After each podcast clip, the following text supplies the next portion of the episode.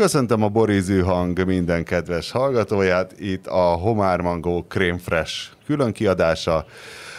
Tájföldről jelentkezik tudósítónk, Bede Márton. Márton, van Tájföldön Homár Mango crème fraîche?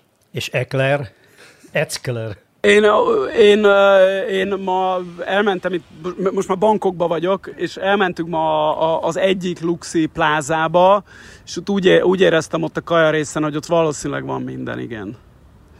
Még, még ma, mi volt? Mango, homár, fresh? Hogy homár, mango, crème fraîche. Na, az, az, az úbban nagyon bízok, hogy, mert a... állítólag a fresh-t, ugye, hogy mint Fresh Andi úgy írták a, a, a Mészáros esküvőn, hogy valójában én, ez valami idióta ékezetes Frechnek ah. kell írni, mert ez hát valami szili, francia. Szili megér, szili franciás fra, fra, egyébként. Fraitzhe, fraiz, nem? Nem Fraitzhe? Igen, igen. És az, és az ín ilyen, uh, ilyen kalap van, tudod, ilyen. Nem, mintha ez Mészáros Lőrincnek nem lenne mindegy, amúgy. Nem, nem. És fogadjunk, hogy ilyen, ilyen, hát azért kezdik azzal, hogy ugye a mangó az egy jó gyümölcs, de hát jó mangót kell szerezni. Tehát az engem nagyon érdekelne, hogy honnét szereztek jó mangót Magyarországon. Igen, a homárt de, még azt úgy, hogy elhiszem, hogy valaki behozza, de én ma- Magyarországon nem az, hogy jó mangót nem láttam, hanem a tízes mangóskálán kettő, tehát a kettő per tízesnél jobbat sem, és val- szerintem Mészáros Lőrinc sem ment négy, négy én... per tíz fölé, tehát az valószínűleg egy elég szarkaja volt, amivel kiszúrták a szemüket. Én de egyszer, várjá, várjá, várjá, várjá, várjá. Ne, ne menjünk tovább, a mangó kérdésnél nem menjünk tovább, mert a mangó egyébként egy nagyon nagy tömegben termelt gyümölcs, és hozzáférhető jó, de Magyarország tényleg, Magyarország valamiért be van oltva nem csak vókvírus ellen, hanem mangó ellen is. De én egyszer voltam, képzeld el, egy ilyen házi buli, hát nem házi buli, ilyen grillezés, valahol Kőbánya, én nem akarom most hülyeséget mondani, ott valahol Sashalom környékén, egészen kín a külvel, tizenhatodik kerület, nem tudom, Pest, Lőrinc, valami olyasmi. És euh, megkóstolom, és volt a salátában mangó, megkóstolom, hú de kurva jó, honnan van ez a mangó? És kiderült, hogy a Nürnbergben élő Ö, egyik vendég hozta Nürnbergből. Tehát hát, Nürnbergbe finom a mangót, jó mangóvetés? Ezek szerint igen. Tehát, hogy ott megugorható az ehető mangó. Magyarországon még, a, a magyar importőr még az ehető mangó ö, műfaját nem hát találta ez föl. Olyan, aki mint, valaha volt képzem, mondjuk olyan, Ázsiában, a... az, az, az nem is érti, hogy, hogy, hogy ezt, ezt itt miért csinálják, hogy mi mondani, értelme van ennek. Igen, hogy úgy képzelem a mangószállítmányokat Európában, mint a kokaint, hogy tudod, Londonban jó, Spanyolországban jó, mert arról jön be, Moszkvában lehet jót kapni, mert, izé, mert ott, ott megoldják a gazdagok, de aztán, de aztán ahogy, így, ahogy így közeledsz ez a közép-kelet-Európához, úgy tudod, hogy mindenki lecsippant belőle, leveszi a, a, a jobbakat, és akkor tudod, marad az ilyen felütött kokó, meg a, hát a nem igazán jó mangó. Én nem, nem tudom, ég, hogy melyik... nem baj, hogy egy mangó... Én nem tudom, hogy melyik hasonlat nem értető baj, jobban mangó éretlen, csak... a, a, a, a köznépnek, de, de a kotányi babérlevéllel is ugyanígy van. Tehát nem csak a kokainnak. Hogy egyre rosszabb? Igen, igen. Mi a baj a kotányi babérlevéllel? Hát, hogy csináltak egyszer egy ilyen tesztet, hogy megnézték, hogy milyen az osztrák, meg milyen a magyar. És? És ég és föld a kül. Hát a magyar egy ilyen szétdarabolt izé, agyonszáradt valami, az osztrák meg egy friss, egészben lévő, ide, ugyanabban a csomagolásban. Nagyon érdekes. Kotányi, most, aki Szegedről származott el, most, ugye? Most teszteltem, kínai tanárnénim Horvátországban volt, és magán kívül kell, hát ő egy ilyen nagy őstermelő, mindent őstermel, és mindenféle gazokat ugye esznek a kínaiak, többek között a kövér porcsintól elkezdve a... Rasszizmus. Kínai... Ö, melyik része a rasszizmus? A kínai mahagónifa tavaszi leveleik. Ezek, mind, ezek mindent megesznek. E, tényleg mindent megesznek, hát és rendszeresen én, én is megkóstolom, tehát én is mindig megeszem. Na és hogy Horvátországban magán kívül volt, hogy ott csak úgy van babér, és hozott nekem egy fél faágat ezekkel, és meg is kívántam a tökfőzeléket, és mondtam Diana asszonynak, hogy csináljam a tökfőzeléket, legyen szíves más. Nálunk is van a kertben csak úgy babér. Ezzel a babérral, és megcsinálta, és nekem nem volt vele bajom, de neki igen. Azt mondta, hogy azért mégse véletlen, hogy ez, ez valami más lehet a fűszerbabér, mint amit csak úgy lelegel a néni Horvátországban. Nem. Szerinted ugyanaz? Azt mondta, hogy olyan parfümös neki, én nem éreztem a, a parfümös. Hát azért, melléket. Mert frissebb, kérlek szépen, valószínűleg azért. Sokkal nagyobb az illótartalma. Tehát az még zöld volt egy picit, nem száradt ki annyira. Ennyi a megfejtés. Lefölözéssel kapcsolatban még azt szeretném mondani, és Ázsiával kapcsolatban az egyik, a kedvenc ilyen lefölözősem, hogy egyre romlik a szállítmány, az másik irányba volt, amikor a tizenhatos-tizenhetedik század fordulóján a Holland Kelet-indiai Társaság, ami gyakorlatilag az imperializmust és a kapitalizmust egyszerre találta föl, elkezdte kiépíteni ezeket a kelet-ázsiai bázisait, amik először nyilván a fűszerszigetekre mentek, mert az volt az első ilyen népszerű ázsiai termék, aztán egyéb dolgokat is felfedeztek, amiket el lehet adni Európában, és hát kiépítették ezeket a kereskedő pontjaikat, vagy hogy mondjam, ahova oda települtek ezek a holland szerencselovag férfiak, hogy megcsinálják a szerencséjüket, sok pénzt keressenek. Na nem mentek nők. És ezért a Holland Kelet-indiai Társaság otthon nőket toborozott, Hollandiában már, mint hogy, hogy ezeket a gyarmatokra elszállítsa feleségnek. Eleve kevesen jelentkeztek, az volt a gond, és... és nagyon nem mindenkinek voltak az erkölcsei ugye kifogástalanok, aki jelentkezett ilyen melóra, és ahogy vitték az, a nőszállítmányokat egyre távolabb és távolabb Amsterdamtól, úgy ugye nyilván mindenki lefölözte a jobbakat. És az ilyen remélem nagyon nem lesz piszi a végeredmény. Igen.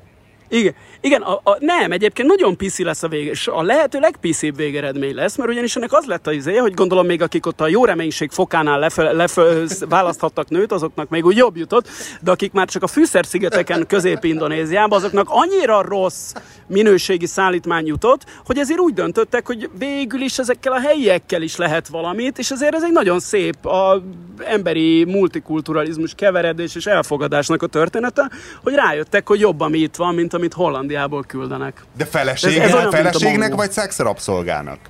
Hát nem tudom, hát hogy nagyobb volt a keveredés, akkor több ilyen vegyes, vegyes házasság volt, és, gyerek, és, de, akkor, és akkor de ezt azért én nem helyi... tudom, hogy ki, lehet, hogy ezt azért a helyiek nem élték meg egy ilyen nagyon felszabadító élményként, én úgy tudom, tehát hogy azért ez, a hollandoknak igen, elég rossz ez, volt a, a ez, indonéz, mai Indonézia területén, a szigeteken a hírük mindig. Ez, Talán csak a japánoknak van rosszabb.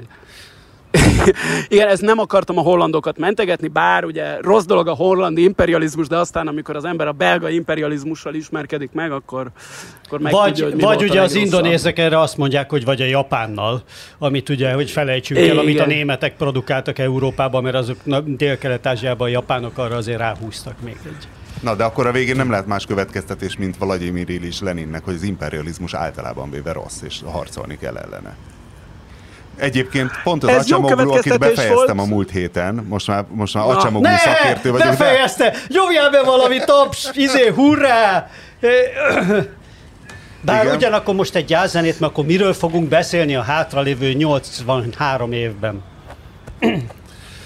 Igen, és Kiesik pont Acemoglu idézi a, a Holland-Kelet-indiai Társaságot, ugye, hogy ez volt a világ első részvénytársasága, és hogy volt a Banda-sziget, hogy ott konkrétan... Ugye ez a fűszersziget, igen, ezt mondta most a Bede. Ja, ez a fűszersziget, igen, igen. Hogy ott konkrétan, konkrétan üzleti alapon csináltak népírtást, mert máshogy nem tudták azt megszervezni, hogy nekik termeljenek. Igen, igen, igen, igen. Ott a teljes lakosság, én, én ott volt, voltam ott. Szisztematikusan. Ja, ja.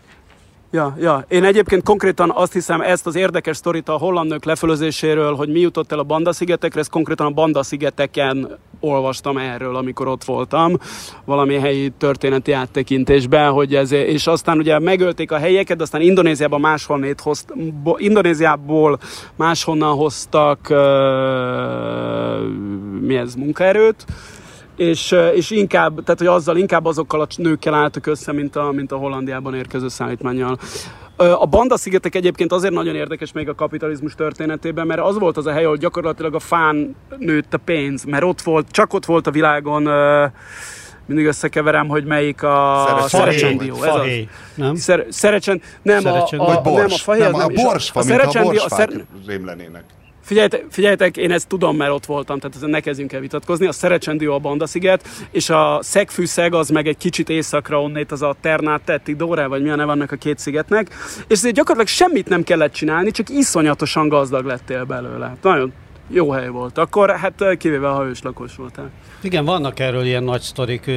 Én ugye a paprika miatt, a magyar paprika termelésnek, amikor kezdtem utána keresni, és a magyar paprika berobbanásának is az egyik ugye ö, oka volt, hogy nagyon drága volt a bors, és hogy, hogy nem tudom, egy marék borsból lehetett egy hajót venni, vagy valamilyen egész elképesztő árak voltak néha. Ugye attól függött, hogy egy tengeri kereskedelem éppen milyen milyen állapotban volt, tehát hogyha nyilván... Hát ezért kezdődött a tengeri kereskedelem gyakorlatilag. Ezért tehát... kezdődött, illetve hát a, a, az európaiak a nagyföldrajzi felfedezésekkel gyakorlatilag föltörték az araboknak az addigi monopóliumát, mert ugye az arabok a muszlim hódítás miatt, ők ugye ott voltak Indonéziában, vagy Indonéziában hülye, vagy hát Indonéziában is, de hát ugye Indiában elsősorban, csak azon keresztül így fogták ezt a, ezt a vonalat, és ugye a Kolumbusznak ez volt a célja tulajdonképpen, ez, ezért indult el persze, egy ilyen persze, nagy kerülővel, persze. Hogy, a, hogy az arabokat kikerülje, és, és, és úgy hozzon be fűszert. Persze, igen. Na és akkor megmondod, mi az a crème fraîche? Így gasztronómiailag? Hogy hogy kell elképzelni van egy Homár Mango crème fraîche? Tejföl, tejföl, csak sokkal jobb. Tehát ma se egy sokkal magasabb zsírtartalmú tejföl. A mi tejfölünk az általában olyan húsz százalékos zsírtartalmú. A tejföl tulajdonképpen a tejszínnek a savanyítása. Tehát a tejnek a legzsírosabb része, ami a tetején van, tejföl. Ugye, amikor az előbb mondta a Bede, hogy lefölözés, akkor én, én kapásban a crème fraîche-re asszociál. Azt hittem, hogy arról fogsz valamit mondani. Ö, és, ö, és hogy... Na, szóval, hogy a, hogy a tejszint kell savanyítani, és akkor a tejföl is ugyanez, a crème fraîche, ennél egy sokkal jobb minőségű tejföl, mint hogy jobb minőségű tejföl készül általában, és, mert hogy a franciáknak van jobb minőségű tejük, és az ilyen harminckét százalék körüli, általában harminckét százalék körüli zsírtartalmú, ennél fogva egy picit édesebb is, ugye nem tud kierjedni annyi, annyi tejcukor, mert a tejcukor, ami a tejzsírral együtt mozog körülbelül, vagy nem tudom, nem akarok nagy hülyeséget mondani, de ugye körülbelül egy, egy szinten szokott állni, tehát amiben magas a tejzsír, abban magas a tejcukor is, és meg a zsírnak is van egy édessége nyilván, az, az nem erjed ki annyira, mint a mi tejfölünkben. És vajon persze a mi tejfölünk az is egy vicc, mert nálunk, amit tejfölként kapsz, az általában már az se tejföl, hanem abban a növényi zsíradék, mindenféle szar van, és már csak az elit, az már elit tejfölek száma Magyarországon, ami húsz százalékot eléri. Én mondjuk is, van talán két-három jobb tejföl, ami most már huszonöt százalékos, de ezek is csak egy-két éve tűntek föl a nagyobb ágvázakban. Pont, hogy most már nem szabad tejfölnek hívni, amiben kisebb most már, azért van ez a sok friss föl, meg a tíz százalékos, a tizenkét százalékos nem szabad talán annak hívni, de a húsz százalékos a tejfölök többsége, huszonöt százalékos még mindig ritka, az már egy jobb tejföl, de a, a crème fraîche, mondom, az ilyen harminc fölött van azért idővel. És emiatt egy kicsit ilyen tejszínesebb, édesebb, nagyon, nagyon, nagyon jó egyébként. Én nagyon szeretem a tejfölt is, de a crème fraîche-t aztán meg pláne. Wow. Bede, és miért mentetek Bangkokba, és mi a tervetek Bangkokban? Ö, azért jöttünk Bangkokba, mert voltunk egy hetet Chiang Mai-ban éjszakon, ami tök jó volt, és uh, lejöttünk most ide Bangkokba, ahol én uh, egyszer már, vagy párszor már jártam olyan tizenhárom-tizennégy éve. Uh, meg hát, hogy legyünk egy nagyvárosba. A Másnaposok című film forgatása. Másnaposok kettő. Igen, most, most, most, itt, most itt, itt állok egy épület nyolcadik emeletén, itt a medence mellett, és nézem körülöttem a, a felhőkarcolókat. Tudom, nagyon rég, rég voltam ekkora városban, hogy Bangkok az most ilyen tíz milliósra satszolják, de Bangkok City-t, és hát az agglomerációval inkább tizenöt. És hát vonattal jöttünk, és olyan, hogy tudom, egy órán átjött a vonat a külvárosokban, és aztán ide beérsz ezek a felhőkarcolók közé, meg így a... Szóval egyszerűen annyira más a, a felépítése, meg a logikája egy, egy ilyen igazi megalopolisznak, vagy most mi ennek a neve, mint egy sima nagyvárosnak, mint mondjuk Budapest. És hát ba- Bangkok meg szerintem azért is jó, pont ezen gondolkoztam, hogy a ö, kevés olyan... Tehát közben lehet vitatkozni, hogy Tajföld harmadik világe vagy sem. A Tajföld egy része biztos, hogy harmadik világ, mert azért itt vannak elég szegény vidékek is. De Bangkok az egy olyan, egy olyan furcsa átmenet ez a kettő között. És nem tudom, talán még, nem tudom, Lagos lehet ilyen Nigériában, bár ott valószínűleg rosszabb a szegény-gazdag arány, meg a közbiztonság, mint itt. Hogy... Igen, igen, tehát hogy, hogy egyfelől, tehát egy, egy csomó része hipermodern, másrészt meg, tehát az van, hogy, hogy ott, a, a, ott a pláza is, és mondom, ma mentem bent, és volt egymás mellett harminc ilyen svájci óraból, tehát minden a, a, a minden, a Patek Philippe-től az anyám kínjáig, és, és bent van a rohadt jó kaja, és aztán kimész, és aztán az, ugyanez a, végül is ugyanazt a kaját adják, csak még egy kicsit olcsóbban, ezeken a street food helyeken, és, és akkor ott meg más eszik, akinek kicsit kevésbé pénze van, és a, a kevesebb pénze van, és, és közben van ilyen magas vasút, meg metró, de hát közben meg azért, azért látod, hogy, hogy nem mindenkinek megy jól. De a harmadik, szóval ez, világság, nem tudom, nekem a harmadik világsághoz azért hozzátartozik, hogy egyfelől a közlekedés, tehát szerintem az én nem tudom, hat-hét-nyolc évvel ezelőtti tapasztalataim szerint azért a tajföldi vonatok azok messze jobban állnak, mint a magyarok. A másik pedig az egészségügy, én nem voltam tajföldi kórházban, de aki volt, az mind azt meséli, hogy leesett az álla, hogy úristen, hát. Ja, hogy hát ez nem Ö, egy ilyen hídakvájfolyon állapot, hogy ordít hát ugye... az, hogy szanitéc, és akkor oda jön valaki, és levágja nem, a lábad. Hát, figyelj, figyelj ez, egy, ez egy nagyobb város, mint amekkora ország Magyarország, és valószínűleg több külföldi és több gazdag ember is lakik benne, ezért nyilván a, a magánkórház az, az olyan, amilyen Magyarországon nincs. Tehát, vagy, vagy olyan, mint mit tudom én, mi, mi most a jó kórház Magyarországon? A Duna Medical? Vagy fogalmam is melyik a jó? Olyanból van húsz. De hát ez a, ugye a világ nagy részén, főleg ráadásul olyan részén fogalmam sincs, milyen a, a köz, ö, közgyógyászati ellátást Tajföldön, de hát olyan helyen, ahol rossz, ott külön van kereslet jó jó magánkórházakra. Úgyhogy ez, ez a rész annyira nem lep meg. A vonat az tényleg nagyon durva. Mi mondjuk mi első osztályú ö, izén jöttünk, ilyen a alvó vonat. Mi ennek a neve magyarul, amin lehet aludni? Hálókocsi? Kusset? Vagy... Igen. Hálókocsi, a ezt a, a, ezt a szót kerestem. Neve. Igen, igen, és ezek, ezek ilyen Kínából importált egy, egy kabinba két ágyas izé, és hát nagy, nagyon jó, tehát azért a vé cé is máshogy néz ki, mint egy magyar Intercity-n, bár egyébként a magyar vonatok is uh, javultak sokat. A magyar Szerintem vonatok vé cé uh, az tényleg alatt... az, egy önálló, az, az egy önálló regény témája, vagy nem? Már tudom. Nagyon rég én nem már, csak én, a talpfákra potyog le... egyébként. Abszolút. Én, én ott is látok javulást, Péter, ezt akartam mondani. Nyilván a, az egyéb részei a magyar, a MÁV-nak rosszak, de maguk, tehát ami a kocsin belül van, az szerintem a MÁV-on javult, vagy legalábbis én úgy látom, hogy a... Hát egy nagy vasúti vé cé monográfiát én el tudnék képzelni. Aha. De, de nem, nem menjünk még úgy, tovább. Úgyhogy jó. Tájföldről. Mondjad. Tudod, hogy hány... Most minden hónap végén azért megszoktam nézni, és ugye tegnap volt harmincadika, megnéztem a statisztikáinkat, most jön a kereskedelmi rádiós önkaser vonal, ugye? Mert hogy, meg, hogy mindig szépen havonta megyünk Péter. Föl, összedownloadva, igen, a, a szeptemberi downloadunk száznyolcvanezer körül volt. Innen üz- és... üzenném azoknak a hallgatóknak, akik rendszeresen írják, hogy nagyon király a műsor, csak miért nincs több, hogy nagyon sok podcast van, most már fossuk. Tegnap fölvettünk egy Boris Juhan külön kiadását Reketje Zoltán sörfőzdéssel, most közvetlenül váltottunk, most voltak itt a Csurgódénesék, egy ilyen választási értékelőt, nem tudom mikor megy ki, de hát mennyiségileg is azért igyekszünk termelni. Én csináltam egy pallagit, ugye, ugye? A múlt héten, ami... Na mindegy, és tehát... A, a, a... Na, szóval ja, azt akartam megkérdezni, na, csak azt akartam, hogy Tájföldről tudod, hogy hány letöltésünk volt szeptemberben? Nem tudom, az a baj, hogy nem tudom mihez viszonyítsak. Tehát hát Magyarország, nehéz, Magyarországról, mondom, hogy, mondom az élcsoportot, Magyarország száznegyvenhétezer letöltés, U K négyezer-hatszázkilencven, Németország négyezer-négyszáznyolcvan, U S A háromezer-háromszázhetvennégy, Ausztria háromezer-nyolcvan, Svájc ezerötszáz, Románia ezernégyszáznyolcvannyolc, Hollandia jó, ezernégyszáz, ez az első nyolc. Hollandia nyolcadik. Akkor, két, k- akkor uh, Tájföldről kétszázkilencvenhét.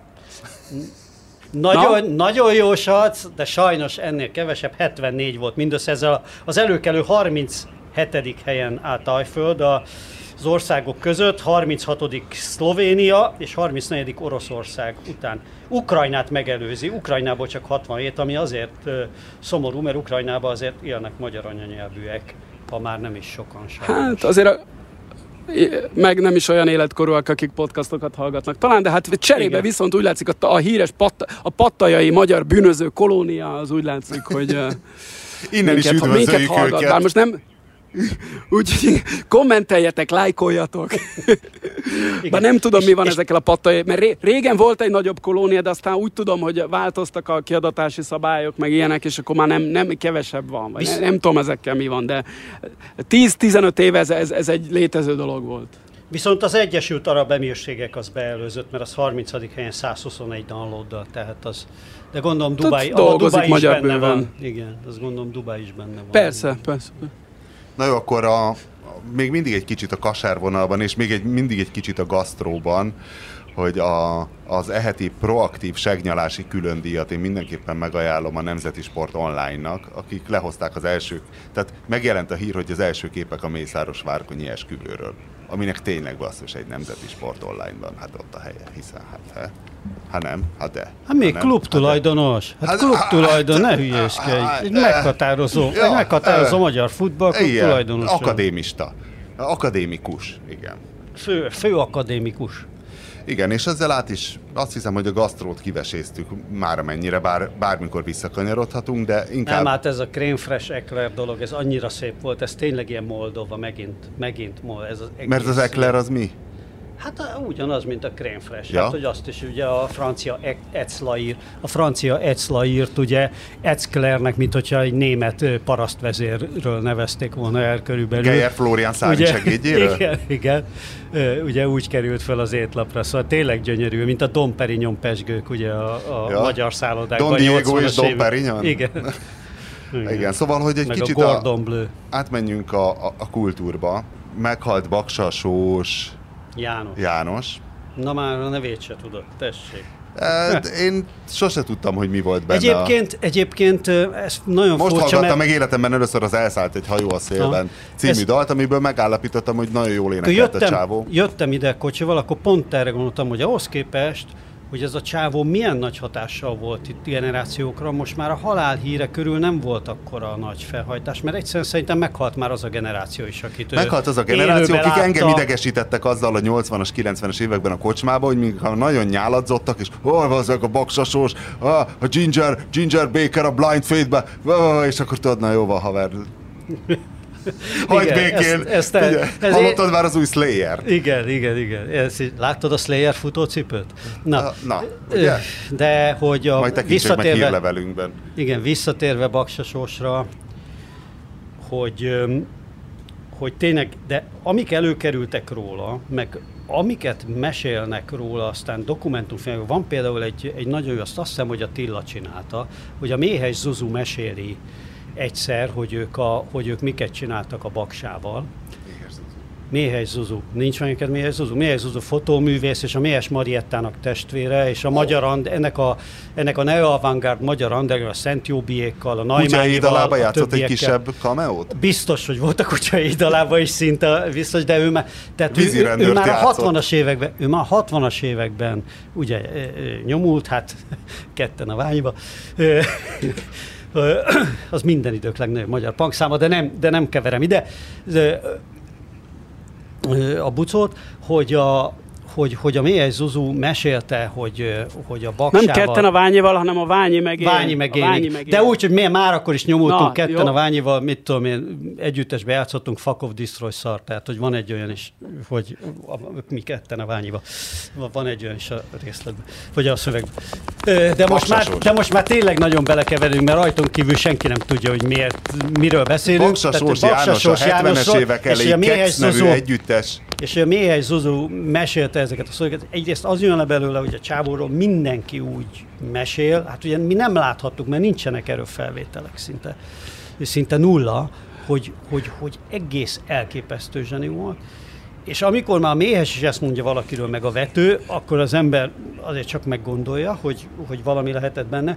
És főleg azok a sztorik, amiket a méhes arról elmesélt, hogy milyen rendőri zaklatás. Tehát hogy az egészen hátborzongató sztori, hogy tényleg ott jönnek valahol, pont ahol a négy négy négy szerkesztősége van, a Margit híd elejénél. És a Baksa-Soós oda megy egy, egy nyilvános telefonhoz, akkor még voltak ilyenek, és rögtönzött a telefonba egy... egy Mert, mert ezt csinálta állandóan, hogy így minden ok nélkül rögtönzött ilyen kis jeleneteket. Meg rögtönzött egy jelenetet, hogy odament, mint a beszélne valakivel, és mint a szakítana egy nővel, könyörgött neki, hogy ne rúgjak, stb. stb. Ez egész egy ilyen bol. Hát a társaságnak ott voltak négyen, öten. És hogy abban a pillanatban, és abban a pillanatban, várjál, abban a pillanatban előtűnt, meg kiderült, hogy akkor is követték őket, nem vették föl, csak egymásnak. Akkor is követik, előtűnt két szivírvás, berántották egy kapuajba, és annyira megverték, hogy a méhes azt hitt, hogy, hogy nyomorék lesz, vagy valami. És hogy ez, ez tehát, hogy miért ment el a Baksa-Soós, ezért, de miért mert, hogy, verték? Tehát semmi politikai... Mert kommunizmus volt, bazd meg, tudom, és, de azon... és, és ez, volt a, ez volt az eljárás. Hát én emlékszem, hogy, hogy mit tudom én, én gyerekkoromban Szolnokon volt egy ifjúsági klub nem messze tőlünk, és ott például normális volt, hogy hétvégén jöttek ezek a rock, mit a P-mobilra, meg a izék a gyerekek, és hogy ott álltak a rendőr gumibot, aztán megverték őket, mert ez volt a szokás, bazd meg. Hát ugyanez volt a Baksa-Sóssal is a szokás, meg a hatvanas években, hogy fogták miért? A rajkékat miért verték majdnem agyon a, a, a, a rajnákék a, a, az, ifjúsági, az ifjúsági parkba?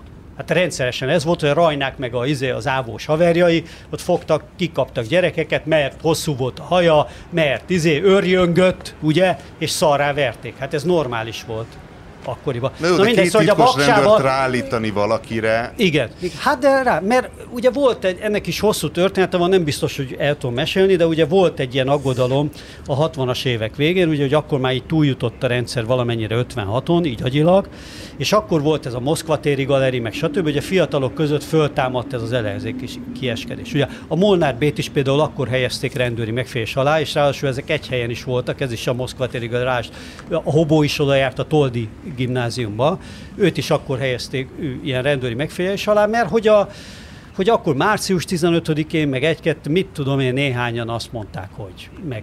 Tehát így a rendszer elkezdett rákeményíteni erre. Miért? A, azért Radics Bélát azt miért kezdték el basztatni? Azért, mert a közönség elkezdte kiabálni, hogy Bélát a párba, vagy nem tudom én, és ezt már valami politikai ízéként értelmezték. Jó, de a Baksa-Sóson miért se kiabáltak?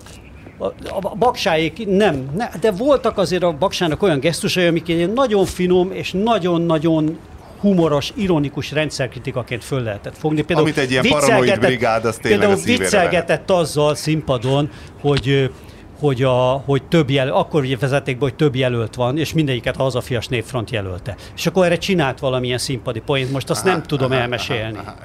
De hogy az egész egy ilyen ártatlan, tényleg az egész, a Baksának az egész szellemisége, meg az egész, az összes gesztus nagyon ilyen végtelenül tisztán gyerekes volt, és a gyerekest itt nem a pejoratív értelemben mondom, hanem egy ilyen, egy ilyen, egy ilyen tiszta, naív dolog, ezzel játszott mindig színpadon is, én ahogy látom, meg amennyit hallottam róla, mert hát ugye én se láthattam. Egyetlen egy ember volt, akit tudok, hogy látta őt színpadon, az a Vigmisi, akivel én beszéltem, és, és tudom róla, hogy, hogy ő látta. És rá is nagyon nagy hatással volt a Baksa. Tehát, hogy én, én, én azért hajlamos vagyok azt gondolni, hogy, hogy tényleg egy nagyon nagy zseni volt. Hát mi már abban a formájában ismertük, amikor egy picit talán meg volt zakkanva. Vagy nekem nagyon úgy tűnt. Mondjuk ő mindig egy ilyen nagyon exaltált figura volt, de hát ez zseniknél már szokásos. Vagy bizonyos típusú zseniknél legalábbis szokásos. És ugyanazt csináltam, mint az abban, sosem állt össze. Sosem állt össze, és ebből voltak is itt. Sokan pályáztak azért a Kex életműre, Földes Lászlótól kezdve jó néhányan, és hát ebből voltak is feszültségek. Már talán itt említettem is egyszer, hogy, a, hogy volt az a híres Pajor interjú, ami még talán a Szőnyei könyvében van, a, a Márton biztos emlékszik rá, talán az új hullám évtizedében, amikor a Pajor nagyon elküldi a picsába a hobót. Hogy, hogy kurválkodik és Kex-számokat játszik, amit nem van szabad. És én ezt nagyon sokáig nem értettem, hogy miért. És ugye kiderült aztán, hogy a Baksa, amikor először visszajött. Egyrészt, hogy ő nagyon jóba volt ezzel a magyar underground-dal, tehát a, a, a, a Vetőjékkel, a Méhely Zuzuval, akik később ebbe a Lukin, tehát ez a Trabant-féle társaság, később ugye Balaton, meg, meg ebből jött ez a, ez, a, ez a magyar underground. A Hobó viszont ugye először egy Kex koncerten állhatott színpadra, és később is játszott ugye Kex számokat, stb. stb. stb. És amikor a Baksa-Sós hazajött először, akkor nagyon akartak többen találkozni vele, meg azt, mikor azt egyfajta... Volt? Mikor jöttek hát... haza először, amikor már nem verték agyon a rendőrök? Viszonylag hamar, tehát én az, nem akarok hülyeséget mondani, de lehet, hogy a hetvenes évek végén, lehet, hogy a nyolcvanas évek elején. De nem szerepelt, meg nem, nem állt színpadra, akkor már viszonylag elismert képzőművész is volt talán. De diszidens hazajöhetett a nyolcvanas évek elején. Hát lehet, az, hogy négy vagy nyolcvanas évek közepén, haza. nem tudom, nem tudom, de ő nem... Figyelj, mindegy, ő, ő nem, a bak, Baksa azért nem volt annyira szem előtt, mint a Puskás öcsi, tehát ő azért egy viszonylag szűk körnek volt a sztárja. Igen, igen, igen. Tehát, hogy ő azért kevésbé zavarta az embereket, meg kevésbé is volt ellene. Tehát a Puskás ellen azért egy nagyon nagy és széles, vagy na- nagy elérésű lejárató kampány folyt a magyar sajtóban, hogy finom legyek. A Baksa sose ellen azért ilyen nem volt. Mindegy. Tehát amikor ő először hazajött, akkor sokan akarták így, hát kvázi a régi Kex tagok közül is, meg a Hobó is egy kicsit szentesíteni, szentesítetni vele a, a, a Kex hagyatéknak az ilyen felhasználását, vagy nem is tudom, hogy. És ő hallani se akart róla, nem is találkozott velük, viszont a a vetőjékkel, meg a végmisiékkel, meg a Pajorékkal is találkozott, elment filmbe, Cseh Tamással is, én úgy tudom. Elment. Cseh Tamás is egyébként Kex koncerten kezdett, vagy a Baksa-Soós előtt lépett föl először életében. És hogy ő, ő nem nézte ezeket jó szemben, nem is érdekelte igazán, szóval ő, ő, ő nem akarta egy ezt, ezt. Tehát, hogy mondjam, nem hagyta jóvá soha, hogy az ő életművével szórakozzanak. Melyik számát játszott a Hobó? Hát a zöldsárgát is, de az egész így, ez a József Attila verszavalás, meg ezek, ezek mind onnan jönnek. Egy valami hiányzik a Hobóból, a humor, meg a színészi tehetség ott, ami a Baksa-Soósban nagyon megvolt. Ne akadjunk le nagyon hosszan Baksa-Soósnál, nem mintha nem érdemelné, meg nagyon megérdemelné, csak keveset is tudunk róla, és én úgy látom, hogy sajnos most már, mint hogy tényleg nem tudott fönnmaradni. Valószínűleg ő az utolsó ilyen művész, akiről nem, ilyen offline, jelentős művész, akiről, akiről nem maradt fönn abban az időből annyi, annyi anyag, amennyi, amennyi kellene. Meg hogy meg tudjuk ítélni az ő az igen, és, és nem tartott nosztalgia bulikat, mert még az is értékelhető, ha így összeállnak legalább a nyolcvanas években, de akkor sem. És ugye mindenki azt mondja, hogy nem zeneileg, például én a Naimányi, Naimányi mesélt nekem nagyon sokat Kex koncertekről, mert nagyon sokat járt, vagy viszonylag sokat abban az időben.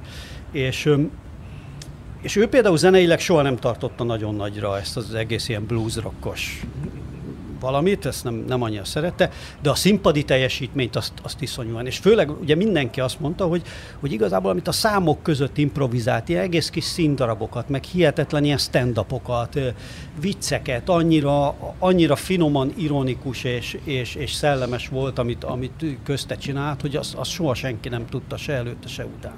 És ezek nincsenek felvéve, ne? És, és pont ezek nincsenek meg, igen, igen, igen. Szóval, hogy pont ezek nincsenek. Egyébként hasonló, hasonló eset egyébként a már említett Pajor, aki másokból, de szintén nem játsza a, a nagy korszakának dalait. Igen. És, és ugye róla sem róla se maradt fel elég dokumentum ahhoz, hogy el lehessen dönteni szerintem, hogy ott róla tényleg akkor a szám volt. Róla készült egy játékfilm legalább, amiben igen, főszereplő igen, volt. Hát a, és a rocktérítő, igen, hát, de, de ott, tehát nem ott tudom, legalább látod. Én más generáció vagyok egy kicsit, mint... Péter, te láttál Neurotikot élőben? Biztos igen, láttál? Igen, én kétszer voltam. És én kétszer volt, két, két Neurotik koncerten voltam, igen. És, egy, és én, a pont, én, a, azon én, például pont volt, ami benne van a Xantus filmjében, ugye az a betonudvar a, a Kinizsi utcában, ahol én kosaraztam nagyon sokáig a Mavsban egyébként, de mindegy, és hogy Hogy, ugye az volt a félelmetes, hogy ugye a Pajorba is, tehát egy Neurotik koncert egyébként élménynek borzasztó volt, mert soha nem szólt, a Pajor mindig kész volt idéve. De a csávóba volt valami olyan tűz, és valami olyan, oly, olyan karizma színpadról, hogy azt az muszáj volt, szóval, hogy tényleg lenyűgöző volt a csávó, és iszonyatosan szellemes, ő is nyomta ezeket, versekbe beszélt folyamatosan. Erről van egyébként, én például beakadtam Spotify-on is ilyen, vagy, vagy talán YouTube-on ilyen, ilyen koncertfelvételből, Pécsről, vagy valami vidéki városból, ahol szintén ilyen tök beállva mondja ezeket a verseket, és tényleg zseniált, tehát versekben beszél. Hogy, tehát, hihetet, ezt egyébként a Dixitől vette, tehát ez, ez meg a Dixinek a hatása. Aki szintén nagy Kex rajongó, ja, igen. Baksa-Soós rajongó volt. Áj, de sok minden összekötődik. A, pa- igen. A, paj- a Pajorra, igen, tehát az, csak ez a versbe beszélés ugye nála, tehát ugye a, néha a, az elviselhetetlen szóviccelésbe ment át a felmaradt dokumentumok persze, alapján. Persze, persze. Korai Geszti Péter. Például, hát a, nem, ez, ez csak az, utólag. Az, Isten, ez, ez az istenített. Hát... Jó, valószínűleg akkor eredeti volt, de a, a Pajor istenített rap számai szerintem nem állták úgy ki a, a, az idő próbáját, mint a megyek a csajomon a lovamhoz, meg a mégis a legjobb száma az, agy, az agygázt, ami, ami egyszerűen izé rock and roll, és azok sokkal erősebbek szerintem, mint a mozi, meg a meg mi a másik rappes száma. Na mindegy. Én szóval tudom, én, én róla se tudtam soha eldönteni. Az a, tudod, mi a vicc, hogy róla soha se tudtam eldönteni, hogy ő tényleg akkora volt-e, vagy, vagy nem. De hát uh, nyilván ott kell lenni. Pont én, én nagyon szeretem egyébként. Már a be... Én, én nagyon szeretem egyébként a rap számait ebben is. A műsorban, ott kelletlen. Igen, igen. A, azt... én, én szerintem, nem azt mondom, hogy nem, azt mondom, hogy nem olyan jók, a, hogy, hogy nem jók a rap számaik, de ahhoz képest, hogy tehát azok vannak a legtöbbre tartva, azért ott, tehát abba bele tudok kötni. Az agygázba szerintem nem lehet belekötni. A, az, az egyszerűen tökéletes. Ugye az volt a nagyon az furcsa... egyszerűen tökéletes. Én, én emlékszem arra a pillanatra, amikor a Neurotik berobbant, valamikor a nyolcvanas évek közepén. Ugye előtte, a, még amikor a Pajor az előbb idézett interjút adta a szőnyeinek, akkor még a Neurotik egy ilyen brutális punkzenekar volt, tehát hogy nyoma nem volt ennek a funk is, meg, meg hagyományos rockos világnak, és ugye ez, ez a fajta zene, hogy, hogy ők egy ilyen rock and roll csinálnak, meg egy ilyen funk is izé dolgot, ez teljesen a, a, a semmiből robbant be, senki nem, nem értette, hogy ez honnan van, meg mi. Ilyen zenéket akkor nem is csinált itthon senki, meg nem is nagyon hallottunk. Hát egyrészt ugye benne van az, hogy a Pajorék azért egy ilyen viszonylag jómódú polgári háttérrel rendelkeztek, és hozzáférhettek lemezekhez. Minap hallgattam a Love nevű egyébként hihetetlenül jó, pszichedelikus. Nem, nem, nem, az amerikai, a kaliforniai Love zenekar, yeah. hatvanas évek. Az első ilyen mixed race, nagyon sztár zenekar volt a ö, pszichedelikus rock ö, ö, nagy korszakában, mondom hatvanas évek ö, környéke. Ja, az amerikai Love, az igen, Ar- Arthur Lee. Igen, a, igen, az, az Arthur Lee, igen, igen, igen, igen. És az egyik, számát, az egyik számát a Love-nak, azt hiszem, hogy hú, mi a, mi a cím, most elfejtettem, de egy nagyon rövid címe van, és egy az egybe a mozi-mozinak a gitárriffje. Tehát, hogy ugyanaz a harmónia menet. Jó, hát oké, okay, persze, sok mindenben megvan, meg mit tudom én, vagy mit tudom, most nem tudom, te tudnád, nem a, akkor a lopás. Te tudnád az akkordokat sorolni, hogy mi, mert ugye ugyanaz a harmónia. A múltkor volt a Fazekas Gergőnek az előadása a Billie Eilish-ra, és ő ott kimutatta a Mozart, nem, Mozart nem tudom én melyik szonátájában is ugyanazt az akkordmenetet, ami abban van, ami nem abban van, nem úgy keletkezett nyilván, hogy a Billie Eilish azt lenyúlta, hanem ez egy Ez egy olyan harmónia, ami nagyon sok minden. Klasszikus zenéből érdemes lopni, hogyha valaki dallamos zenét csinál. És sose kapnak el, tudod, ezek már nem jogdíjasok igazából, Csajkovszki szabad vásár. Jön ide Mozart, aki erős, megáll előttem. Az... Melyik az a Mozart? Jön ide! Beethoven film. Az a baj, hogy nem, nem, ülök, nem, ülök ott a stú, nem ülök ott a stúdióban, ezért nem tudtam benyomni az öt perc, max. öt perc popzene gombot, de majd valahogy legközelebb meg, megoldom, hogy öt percnél többet uh, Más már nagyon túl vagyunk, de mi, ha Baksa-Soós popzenének. Igen, mikor... Csak most, csak neked. Az előválasztásról akarsz beszélni? Hát, mert te nem. Egy előválasztás utóhangja. Felem beszél, beszélhetünk, csak előtte meg akarom védeni a kommunista rendőröket. Hogy azt akartam mondani, hogy, ö, tehát, hogy a, a rendőr az nem feltétlenül azért üti a fiatal rockzenészeket, mert kommunista, hanem mert rendőr. Tehát, hogyha mit tudom én, a, a, a Henry Rollins visszaemlékezését olvastatok, vagy ismertek a Black Flag-nek a Police Story című a számát. A Platon Fuck, di, f, fuck, fuck this city run by pigs. Meg Mimernak uh, They hate us, we hate them, we can't win, és az, az ugyanerről szól, hogy ők, őket is úgy mentek hazafelé a próbáról, és, és csak úgy megverték őket a, a rendőr. És csak úgy megverték őket, tehát a, a, nyilván a, a kommunizmus erre még rátesz, de a, a rendőr az, az attól függetlenül is. Hát illetve az van, hogy a társadalom... Biztos, hogy Tájföldön is előfordul. Hát illetve az van, hogy a társadalom fejlődés korai állapotaiban, és az ötvenes évek, tehát érted, Elvis Presley-ék idejében is, hogy volt olyan, hogy megver sima polgárok neki mentek ilyen, mert olyan volt a haja a csávónak. És sima polgárok neki. Vagy, vagy a Sex Pistolsnál is volt olyan, hogy vasrudakkal összeverték oh, angol, a metrón, igen. A, a, angol polgárok, igen. Vagy a, vagy a, a nem tudom én, a, a talán a, a Sex Pistols be volt tiltva Angliában, azért mentek skandináv is, turnéra, mert nem, túl, nem koncertezhettek Angliában. Tehát, pedig hogy az, az, az, az, nekünk, az nekünk már ilyen, tehát ma a kétezres években, ma már az egy ilyen másik világ, hogy, hogy régen tényleg az volt, hogy a tinédzsereket azt ütni kell, ugye, meg máshogy nem lehet, tehát ez volt a társadalomnak az alap. De ember is a, lett belőlünk, az, látod. Igen, az, az alapattitűdje, hogy, hogy, hogy máshogy nem tudod ezeket megfékezni, tehát tényleg egy olyan generációs szakadék, és egy olyan generációs feszültség volt. Hát az eredeti rock and roll az ötvenes években az volt a legerősebb ilyen szempontból, és aztán a későbbiek meg pláne. Tehát amikor a modern tömegtársadalomban kialakultak ezek a, ezek a generációs mozgalmak, akkor mindenütt összeütközések voltak, ez kétségtelen. És itt a szocializmusban is aztán nagyon féltek ettől. Ugye a Szovjetunióban is volt sok ilyen, hogy, hogy ilyen, mert a rockzenét valahogy engedni ez... kellett. Igen, bocs. Ja.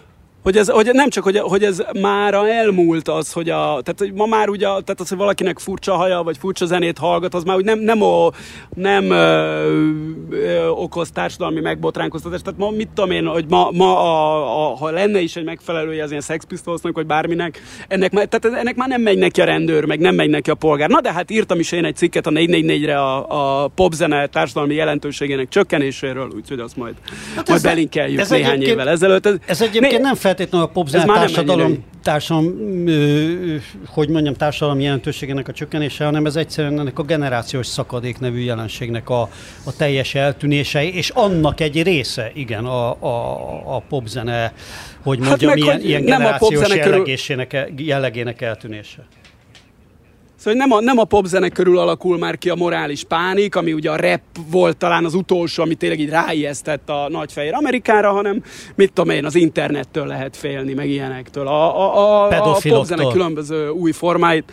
Ped, igen, tehát valamitől lehet félni, félni mindig, de valószínűleg a, a popzenének ez a, ez a mumus ö, szerepe, hatása, ez Ez megszűnt már egy ideje. Megszűnt már egy ideje. És valószínűleg egyébként azért is, mert már olyan nagyon, és ezt tudom kellemetlen negyven fölött ezt mondani, de, de nincsenek már azok a fajta nagy dobások, mert, mert más, más művészeti vagy technológiai terepeken manifestálódik a fiatalok tehetsége és lázadása. Úgyhogy a, a popzene az úgy unblock intézményesült. Igen, de hát vannak Na? nyilván nagy dobások, de, de másutt is vannak dobások, és nem akkora hang, tehát nem, nem, nem tud akkora, akkora visszhangot kelteni. Viszont bedobtál egy ja, zseniális érték, átvezető... Értékes művészetizéket, mondjad. Bedobtál egy zseniális mondani, persze értékes művé... Na, még háromig számolok, és akkor kezdjétek el megint egyszerre. Egy, érték... kettő, há...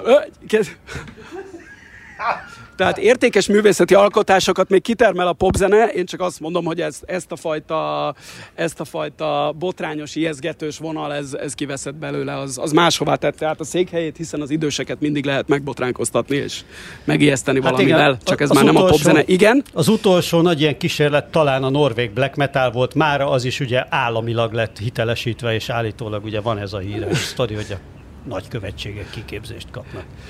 A, mint a nordikus kultúra, egy, egy nagyon fontos szeletéből, black metalból is. Hát a Dimmu Borgir az megkapta a norvég heavy metal Grammy díjat például. Hát sőt, most a legutóbbi Méhely lemez is kapott valami nagyon nagy norvég díjat. Tiszti keresztet? Igen, körülbelül.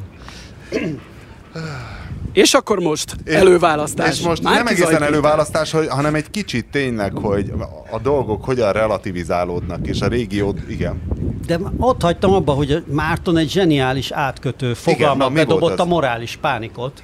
Igen, morális mert, pánik, ez az. Mert én akartam már a múltkor is. Te is az Antal József Tudásközpontért freszkedsz? Ne, ne. Hogy, hogy, hogy akkor hogyan, hova? Hát mi, vége mindennek, hova lesz a tudás? Így, hogy, hogy elengedik az Antal József Tudásközpont lehet, hogy, kezét. Lehet, hogy itt már annyi tudás volt, hogy nem fért be egy csárdába. Nem fért el a tudásod Tudásközpont, de túlcsordult. Hát van az a tudás, amiből elég. Figyelj, már. Na, de a motiváció emögött. Tehát, hogy uh, az üzenete az volt, hogy... A morális pánikról akar beszélni, szegény.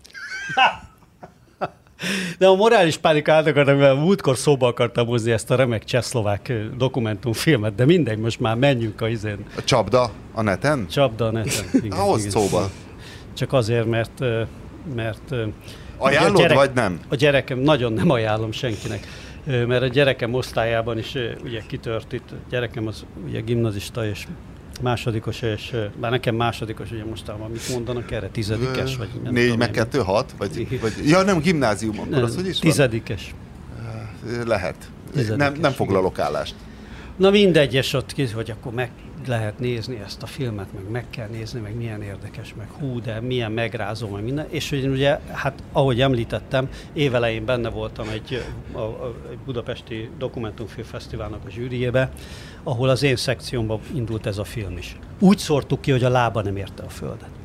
Viszont azt láttam, hogy, hogy ebből valószínűleg lehet egy nagy közönség siker, mert úgy van megcsinálva, hát ez a nagyon hatásvadász meg. Arról szól az egész, hogy ugye beöltöztetnek felnőtt húsz éves színésznőket tizenhat éves kislányoknak, és különböző ilyen csetszobába berendeznek stúdióba, ilyen csetszobákba ugye adják, be, berendezik a stúdiót ilyen, ilyen kislányszobának, ilyen gyerekszobának, és várják a pedofilokat. Na most hát ez újságírói módszerileg is, ugye a bűncselekmény kiprovokálása, hát az, az az egy jogilag is mindig egy aggodalmas dolog. De ez én, a tolvajkergetők stílus hát egy pedofil kicsit, vadászatban? Igen, igen, egy kicsit az.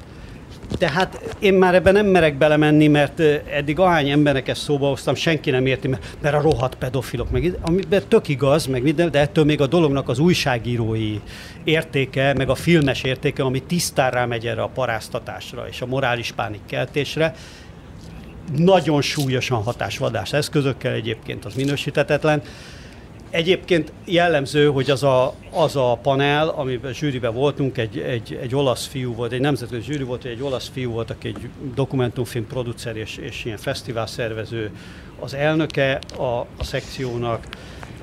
Tehát, hogy, hogy, hogy azt hiszem, hogy öten vagy hatan voltunk, de teljesen egyhangú volt a döntés, hogy ez szóba se jöhet a, a, a, a, a legjobbak között. Tehát, hogy, hogy rögtön kiszól, volt egy ilyen selejtező rendszerben. Mentük el, de hát most mindenki nagyon lelkesedik, hogy hú, hát ez micsoda. De hát figyelj, hát hogyha kiállítasz egy, egy, egy nénit egy nejlonzacskó dollárral a, a Blaha Lujza térre, és kiteszel mellé egy kiélezett baltát a falra, és még, és még oda tesz egy ilyen villogó neont is, hogy itt a balta, tessék agyonütni. Plusz még egy neon ott villog, hogy amúgy várod, is átétes hogy... rákja van, igazából csak megszabadítanád a szenvedést. Igen, és várod, hogy mi fog történni, hát az fog történni, igen, aztán lefélvezheted, és akkor lesz egy nagyon megrázódó dokumentumfilmed, amit te dokumentumfilmnek nevezel, én ezt nem nevezem dokumentumfilmnek.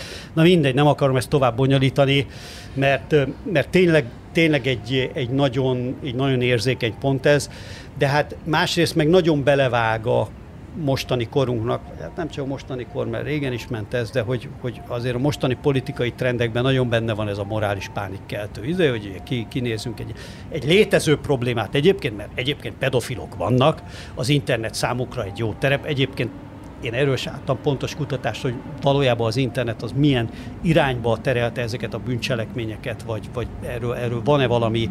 Erről a film egy, egy hangot sem beszél, a... természetesen, tehát hogy, hogy, hogy igen. Vagy milyenek voltak az offline pedofilok, amiről ugye Steve hát Jones, a Sex Pistols gitárosa hát írta, az, hogy, hogy, hogy a vasúti felüljáró alá csalta be a pedofil azzal, hogy egy fehér nemű katalógust szétépett, és így oldalanként, mint egy Ariadné fonalát kirakosgatta, ő pedig olyan lelkesen ment így nyolc évesen, és gyűjtötte össze ezeket a fehér neműket, és a végén ott várta őt a pedofil.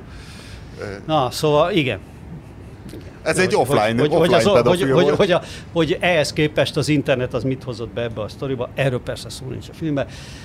Mindegy, ja, csak, nem, csak ezért akartam szóba hozni, hogy igazából ez egy, ez egy, nagyon, meg, ez egy József, nagyon rossz film. Az Antal József Tudásközpont beszántása be, mögött a mastermind... Értem az átkötést. Ugye? Hogy, de... hogy, hogy figyelj, hogy ennek az volt az üzenete alapvetően, hogy ilyen senkiknek, ilyen kártékony balfaszoknak is nyomom számolatlanul a milliárdokat, mert ha lojális vagy, és nem csinálsz igen. semmit, akkor kaphatod a milliárdokat. És akkor most nem ő az első kártékony balfasz, aki mögül kihátrálnak, ugyanakkor azonban tudjuk, hogy Viktor vi- vidéken akar választást nyerni, viszont nem hinném, hogy vidéken az Antal József Tudásközpont beszántásának bármekkora visszhangja lenne, ugyanakkor azonban azért... a többi lojális kártékony balfasz ebből ez, ez most morális pánikba kerül. Vajd a minit, vajd a minit, azért azt nem tudjuk ebbe az ügybe is. A, a, a rendszer szerintem nagyon figyel arra, hogy lopni szabad, de lopni csak pontosan szépen, ahogy a csillag megy az égen, tehát, hogy ahogy neked jóvá hagyják, hogy az X-ből mennyit, tehát abból a, abból a nagy lóvéból, amit te leszakítasz, abból valamennyit nagyon keményen vissza kell csorgatni valahová, és megvan az, hogy te mennyit tartasz meg vele.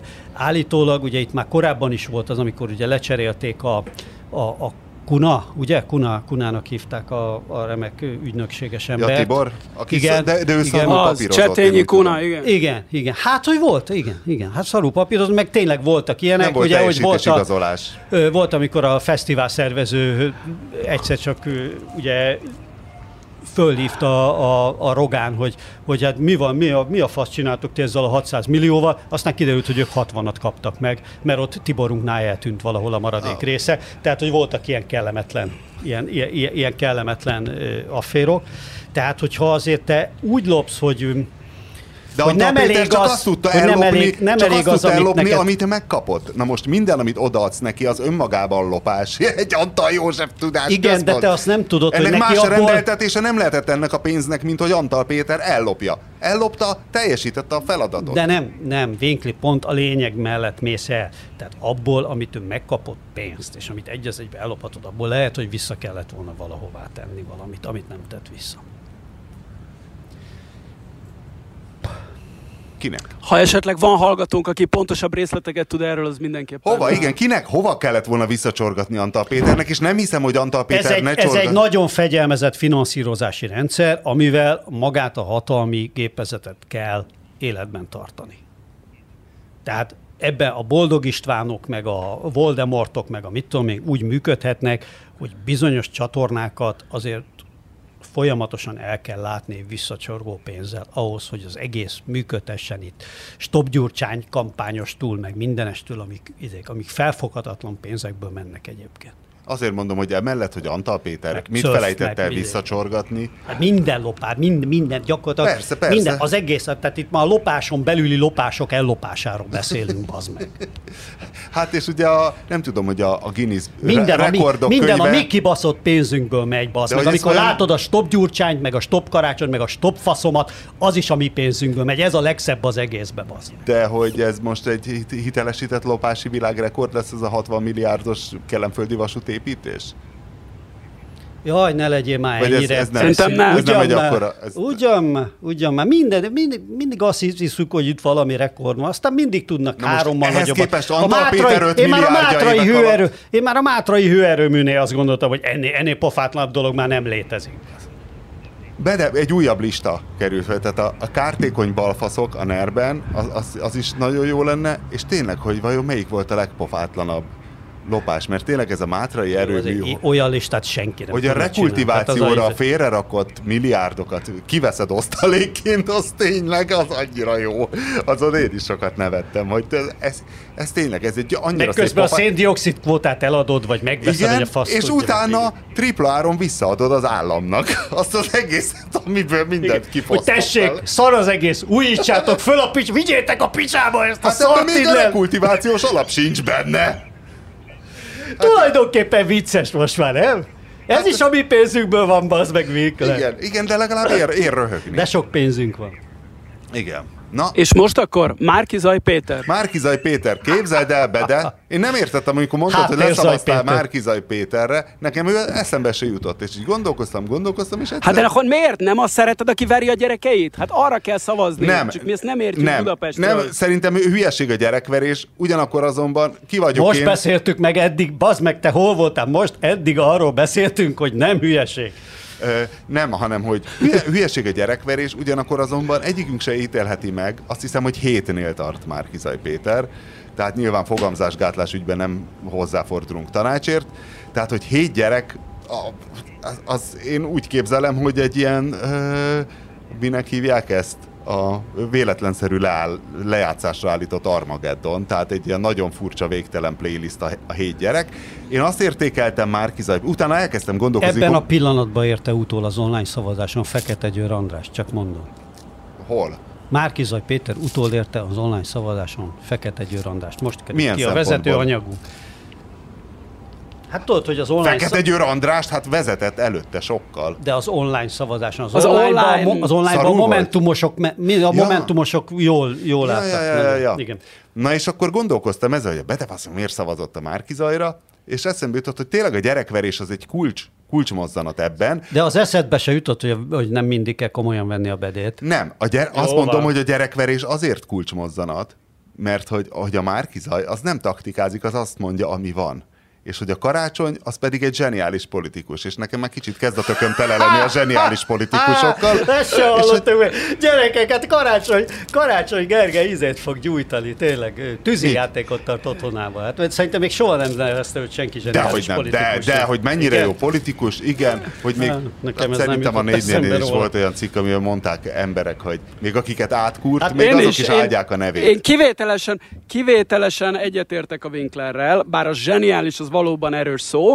Én nem hittem Karácsony Gergely politikusi ösztöneiben és know-howjában sokáig, de most, bár pont ezen az előválasztáson kicsit billeg a dolog, de lehet, hogy még hogy ő lesz a közös miniszterelnök jelölt, én, én is megláttam azt, hogy a Karácsony Gergely valóban ő jól, a, ügyesen adva ezt a csetlő, botló, hülyejárások minisztériuma figurát, közben ő egyre, szépen csendben egyre följebb lépdel azon a ranglétrán, lehet, hogy ő fogja kihívni Orbán Viktort, és aztán ki tudja, mi történik jövő áprilisban, lehet, hogy rommá veri az egyesített ellenzék vezéreként, bármi előfordulhat. Igen, figyelj, tehát mivel lehet, hogy van olyan ember, aki tényleg azt mondja, hogy én nem szavaztam, nem Márki-Zay Péterre szavaztam, ugyanakkor ez a választási eredmény elgondolkodtatja az embert azon, hogy hát valóban Márki-Zay Péter is tud valamit, hiszen ugye, ahogy a Karácsony Gergelyről azt mondjuk, hogy lépeget ügyesen felfelé, a Márki-Zay Péter pedig most már sokat szorra minden várakozást felülteljesítve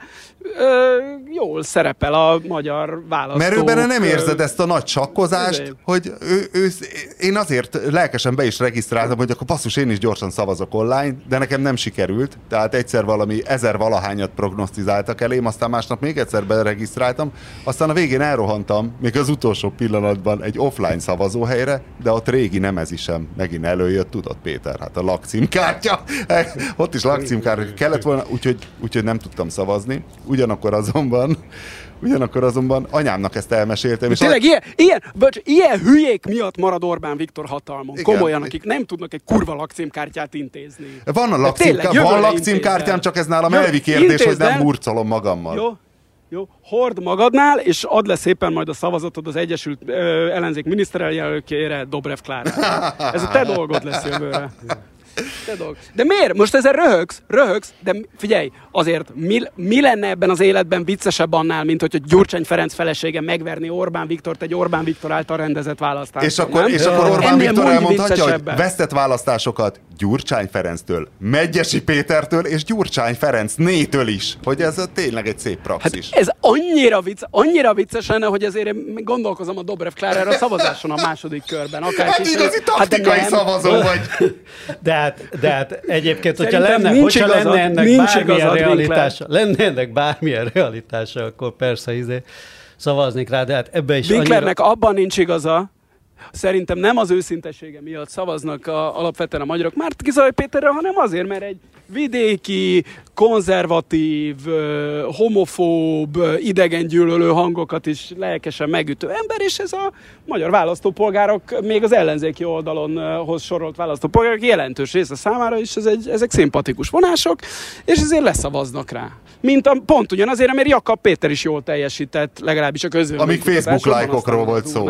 Jakab Péter összeomlott. Igen, aztán te az... voltál itt a nagy Jakab, ne ugássál már, te voltál itt a nagy Jakab Péter fanklub, egyszemélyes fanklub Winkler. Én, én kedvelem, hát bár hát nem a vitában ne, látszott, hogy, hogy nagyon ilyen, na, nagyon Dobrev Klára csicskája szerepet vett föl. Tehát ott élőben nem ne. tetszett. Nem, hogyha nem, ha nem izét kell, nem parizert kell zabálni, és esetleg fidelitásosokat leugatni egy sátor előtt, akkor elfogy a csávó. Tehát bizonyos uh, szerepekben nagyon kevés. Jó. Hát figyelj, de Karácsonyból kinézett például, hogy, hogy leugat fidelitásosokat? Nem, nem, azt mondom, na, hogy hát Jakab ez... Péter egy nagyon jó célszerszám, de, de ez az összes... Tehát nem egy multitool. Tehát Jakab Péter mondjuk egy pajszer, de csavart behajtani már nem tudsz. Igen, veled. Valószínű az, hogy, és egyébként ugye a, a, a demokratikus koalíciónak a sikere, már pedig ugye ez az előválasztás, azért a demokratikus koalíció sikeréről is szólt, bár nem ez a legfontosabb hozadéka, hanem az em es zé pé teljes összeomlása nyilván, de hogy a, a demokratikus koalíciónak a sikere is ugye azért van, és nem, most én láttam itt a nagy ijedező izé, szavazókat, hogy hú, a Dobrev Klára, meg mennyire nincs esélye az Orbán Viktorral szemben, meg hú, ez de nem jó, meg itt nem stimmel, meg a Fidesz biztos manipulálta már ezt a választást is, mert a Dobrev Klára nem lehet. Egyébként Dobrev Klárának pont annyi esélye van Orbán Viktorral szemben, mint bárkinek, de tök mindegy, hogy... Sem ennyi? Igen. De hogy... Mi nekem? Hogy, igen. Mi nekem? Hát nem, neked talán nagyobb van, főleg Tájföldről. De... De hogy... hogy mit egy ilyen nagy bukele lenne, ja, de azt a, a Bede lenne a nagy, magyar bukele. Hogy a, hogy a, hogy, hogy a demokratikus koalíció nyilván az az előnye, tehát az egyetlen pártszerű képződmény az összes többi között. Tehát amiből ki tudja nézni a szavazó az, hogy meg tud szervezni dolgokat, oda tud menni, van egy szervezete, működik, mert a Gyurcsányék azért ennyi, a Gyurcsány képességeiről messze nem vagyok olyan nagyon, nagyon nagy véleménnyel, de az, hogy neki már azért kialakult valami tapasztalat az, hogy hogyan működtetünk egy pártot. Annak idején az em es zé pé elnökeként, vagy vezetőjeként megbukott, de a saját pártját, a saját maga köré most már jól föl tudta építeni, és egy létező szervezet. Ez az egyetlen pártszerű. A Momentum még nagyon messze van ettől, az el em pé soha nem is tudott eddig eljutni, a Jobbikba pedig én azt látom, és itt akartam visszakötni a Jakabhoz, hogy a Jakab valószínűleg a szervezetet nem tudja nagyon működtetni. Nekem az egyre inkább úgy tűnik. Hú, de okosat mondtam. Igen, Igen, igen Péter, igen, Péter igazad van. Ugye? Nem, nem tudta Ugye? elvinni azt a sok vidéki rajong... Nem tudta elvinni azt a sok vidéki rajongóját a online szavazásra. Valóban. Nem? Így, bár, így, így történt. Bár, Na, de hogy a, a, a jó dolgokról is beszéljünk, csak azt akartam mondani, olvastam a Péter hírlevelében is, hogy örömködött a legrosszabb arcú szocik bukásán, és hát a, ami még nem is volt benne, hogy Molnár Gyula is bukott, ugye, igen, azóta. Az, de igen, az ő, igen, igen, az, az, az külön szép. Ki, igen, igen. Tehát, hogy, hogy buka, bukott és Molnár Gyula, koalíció. Burány, Burány, Burány, Burány Sándor igen, is bukott. Csubakka, szegény Csubakka. Gurmai Zita. Bukott Gyéné, buk, Német Erzsébet. Szegény Zsóka. Német Erzsébet azért azért nagy, azért azért nagy teljesítmény, hogy Német Erzsébet gyakorlatilag az a politikus, aminek a teljes karrierje folyamatos bukás. Tehát ő ahányszor elindult egyéni jelöltként, mindig bukott, és mindig megtartották az em es zé pé-vel valami listán, benyomták, vagy jelölt. És mi az kilje? Mindenbe. Az, hogy em es zé pés volt. Semmi. És Ilyet, Karácsony, már, Karácsony demokrat... őt is ugyanolyan lelkesen védte amúgy, mint a Tóth Csabát. Tehát az, a, minden, az volt nagyon minden. szar optikailag, Hú. hogy én ugye végighallgattam ezt a két és fél órás Partizán interjút, és öregem, úgy védte a Tóth Csabát a Karácsony, mint az, az egy anyatigris. Ó, hát igen, kemény ellenfél, de talpig becsületes, és olyanokat mondott, öregem. Érdemes visszahallgatni most így utólag. Szerintem a... Igen, Mesterházy Attila is bukott. Szerintem a Karácsony tökön is szúrta szóval magát. Mester, Mesterházy Attila is bukott? Így van, Mesterházy Attila, bizony. Őróla is hallottam, hogy tehetséges politikus egyébként. Hát, figyelj, Tóbiás József sincs már sehol. Róla Bár, nem hallottam. Viszont ugye cserébe jönnek, jönnek ezek az új arcok, mint Dorosz Dávid, akiknek a felemelkedése nem tudom, hogy mennyire, mennyivel jobb, mint ezeknek a... Ceglédi Csaba. Mint amilyenek ezek a régi szocik volt. Ceglédi De mondom, Csaba, Ceglédi Csaba Dávid, technikailag igen. nagyon jó. És ne felejtsük el, hogy Hiszékeny Dezső behúzta. De torony magasan behúzta Hiszékeny. Tehát él még, él még a szocialista párt. Na jó, és arról, arról van valami elképzelésetek, hogy mi a faszom az az offshore automosó? Tehát, hogy ott mi az üzleti modell? Hogy, miért egy, honnan jön a pénz, hová megy? Miért, miért kell egy automosóhoz szóval offshore cég? Az a és baj, a striptease bárhoz? Szerintem ez egy ilyen, ez egy ilyen fordított módszerre mehetett, hogy, hogy valószínűleg az onshore automosó nem jött be, és akkor megpróbálták az offshore-t. Más nem tudok. Mi lehet ez? Más nem tudok, más nem tudok gondolni. És akkor most sport. A világ leghíresebb, a, a világ leghíresebb bűnszövetkezete, az UEFA ejtette a Szuperliga vádakat, a Real Madrid, a Juventus Milyen és világ... a Barcelona ellen. Milyen világhíresebb bűnszövetkezete? Most nem láttad tegnap, hogy kiderült, hogy a Riói Olimpia teljes box ja. tornája izé volt, basz meg, hogy hívják, Robbment. Tipmixről, vagy mi nem tudom én miről. Nem akarom, nem akarom megint előhozni. A, egyszer már felállítottam ebben a podcastban a három legkorruptabb nemzetközi sportszövetség listáját, és már nem emlékszem a sorrendre, hogy a birkózás, a súlyemelés és az ökölvívás hogy volt. De az biztos, a súlyemelés nem, nem lehetett nem? benne, vagy csak azért, mert már Aján Tamás nem... Nem, már most már persze, most már persze. Igen, igen, igen. igen. Jó, de az de azt hittem, hogy a világ legnagyobb... De azt hittem, hogy a Sheriff Tiraspolról lesz szó, mint a világ egyik nagy bűnszövetkezetéről, hiszen a Sheriff Tiraspolt tulajdonló sheriff, az gyakorlatilag Moldova, Transnistriát tulajdonolja, úgy, ahogy van az a cég, és hát ugye ezt a céget felülről pedig a Kremlből irányítják, és hát milyen gyönyörű futballsikert értek el a héten, hiszen saját stadionában kenték el a Real Madrid száját. kettő egy arányban, és igaz, és transznisztriai vagy moldáv játékosok nélkül. Ez volt az... Ez volt az a meccseredmény, aminek szerintem sem Kubatov Gábor, sem Orbán Viktor nem örült, de nagyon-nagyon, mert... Ez nekem is eszembe jutott. Ennek az a, az, az óriási kínossága. Én pont megnéztem egyébként csütörtökön az UEFA kupában a Fradi meccsét a Betis ellen, és egyáltalán nem volt gáz, tehát teljesen jól játszottunk, egy nézhető valami volt, pattanhatott volna nekünk ki, nekik be, vagy és fordítva, és hogy a Sheriff Tiraspol, nem tudom, láttad-e a Real Madrid Sheriffet, hogy hát igazából nem, nem. iksz gé-ben, tehát az volt, hogy a Madridnak minden kifelé pattant, a Sheriffnek meg mindenbe, azt hiszem három lövésből két gól, a Madridnak meg húszból lett egy, de azért akkor is, hogy olyan jól játszottak, és hogy megnéztem a Transfermarkton, hogy azt hiszem a Sheriff Tiraspol az a tíz millió eurós ö, csapat, tizenkettő egész négy millió, a Fradi az olyan negyven körül van,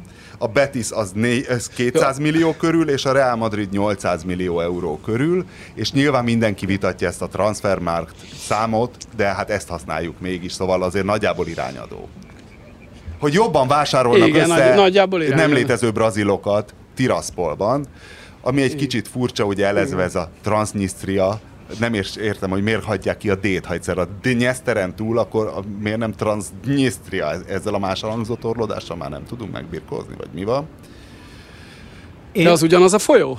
Igen, nem... igen, ez az, az ugyanaz a folyó, túli amit... terület, igen, igen, az a Transnistria. Igen, igen, igen, igen, igen, igen, igen, igaz, ugyanaz a folyó. Igen, nem, nem tudom, hogy miért. Egyébként a másik jó példa erre az a Sakhtar Donetsk, akiket ugye szintén megvert a Sheriff, ami szintén egy uh, kelet-ukrajnai uh, gazdasági, politikai uh, összefonódásnak a, a, a sportbéli manifestációja, és hát az egy rendszeres, most kikaptak a Sheriftől, de hát az egy rendszeres bé el szereplő, tehát hogy annyi igen. pénzt elkezdesz beleölni, mint amennyit az Orbánék beleölnek, abból azért, abból lehet eredményeket elérni, és hát az, hogy a Fradi bejutott tavaly a bé el-be, és egyébként annyira nem is szerepelt le akkor, amennyire már emlékszem ezekre a... Igen, de ez a rohadt Sheriff két meccsből két győzelem, tehát hat ponttal két, vezeti a két, csoportot, tehát ott ja, ja, nem ja, az volt, ja, ja. két döntetlent elcsípünk, hanem... Elmondanám, elmondanám, nem. hogy szeptemberben Moldovából egy letöltésünk volt. És Transnisztriát odaszámolják, vagy Oroszországhoz? Hát szerintem minden, mindenét uh, Moldovához számolják, bár most megnéztem azért, hogy, hogy, uh, hogy Moldova, vagy Moldávia? Lehet, hogy már azt se pé cé-ben mondom, és akkor tudod. Uh, hogy, Moldova, hogy, egy, Moldova, ho, Moldova. Hogy ugye az egy román nyelvű ország, amit uh, valami szeparatista szorongásokból az a lényeg, hogy cirilbetűvel kell írni, és akkor az már egy külön nép lesz. Tehát, hogy... De hát azért, mert a, Szovjet, azért, mert a Szovjetunió része volt, meg ez a Beszarábia, meg mi az anyám, ezt sose tudom szétszállazni. Igen. És aztán... Igen, igen, igen, igen. Tehát az azért, mert az a Szovjetunió része volt. A... Bár románul beszélnek azok az emberek, Moldovának azon a részén, ami nem Transnistria, mert ott... De ott, ott azért nagyon helyzet. Sok orosz is él, tehát hogy ott vannak orosz anyanyelvűek, legalább ilyen húsz százalék, nem? Vagy valami ilyesmi, és akkor azért van ez a szokás. Ami kihagyott poén szerintem a, a Sheriff Tiraspolnál, hogy hát nem tudom, láttátok-e már meccsüket, de hogy a mezükön van egy sheriff csillag a szívük fölött, ahol ugye a Western... Ja, az a címerük, az a címerük, igen. Az a címerük, egy, egy sheriff csillag a címerük, igen. Hogy ez a vicces, hogy ott van rajtuk a sheriff csillag, és kihagyták azt az ittszert, szerintem sokkal nagyobb poén lenne, hogy a sheriff csillagra a sheriff az ciril betűkkel lenne ráírva, de sajnos latin betűkkel van. Tehát itt egy kicsit azért még, még én látok ebben lehetőségeket, akkor én is megvenném valami pólóboltban, hát nyilván kalózban a Sheriff Tiraspol idegenbeli mezét, mert szerintem az, az egy vicces, amit még húsz év múlva is mesélni fogunk. Transnisztriában jártál amúgy, Bede? A világutazása? Nem, sajnos, nem jártam, Moldo- Moldová- nem jártam Moldovába se egyszer, ma- majdnem eljutottunk uh, egy, a, egy ismerősömmel, de, de aztán sajnos az ismerősöm visszamondta, és azért nem, nem mentem el Moldovába, pedig uh, engem, engem érdekelnek az ilyenek. Nincs ott semmi, igen, nagyon kevesen laknak már ott, hogy mindenki emigrál. És Jancsó Miklósnak nem, nem húztad le a forgatókönyvét. Pedig az egy nagyon fontos korszakhatár volt ugye Jancsó Miklós művészi pályafutásában. Mit nem húztam le a forgatókönyvét? Hát, hogy nem mondtad meg neki, hogy szar a lámpást ja, adott ja, a kezembe ja, ja, az Újpesten forgatókönyvbe. Ja, nem, ha nem, nem mondtad meg neki, hogy szar. Ha nem mertem megmondani. Hát célozgattam rá, igen. igen, igen. Hogy... Én nem láttam még semmilyen filmforgatókönyvet. Mikor, ad, mikor volt ez a film, és mikor adta neked oda ezt a forgatókönyvet? Hányba volt ez? Hát ezt nem tudom pontosan, ugye ez a, ezt próbáltam megírni, de úgy, hogy kilencvennégy-kilencvenöt táján, tehát nekem se pontos a, a memóriám.